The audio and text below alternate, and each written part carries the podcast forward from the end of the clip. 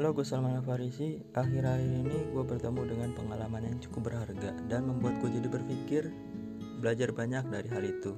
Semoga kalian juga. Jadi waktu itu gue turun ke bawah dari atas, ya bener.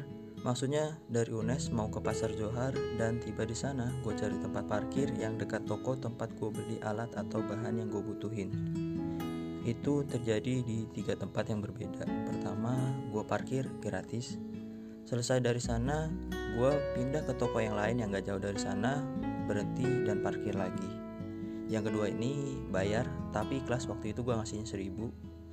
Setelah itu, pergilah gue ke tempat yang ketiga.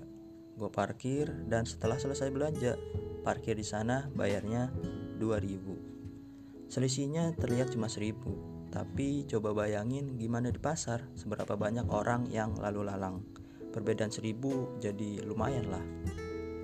Poinnya yaitu ketika gue parkir di tempat yang kedua yang ikhlas itu penjaganya adalah seorang bapak yang sudah tua tapi gue bayar seribu.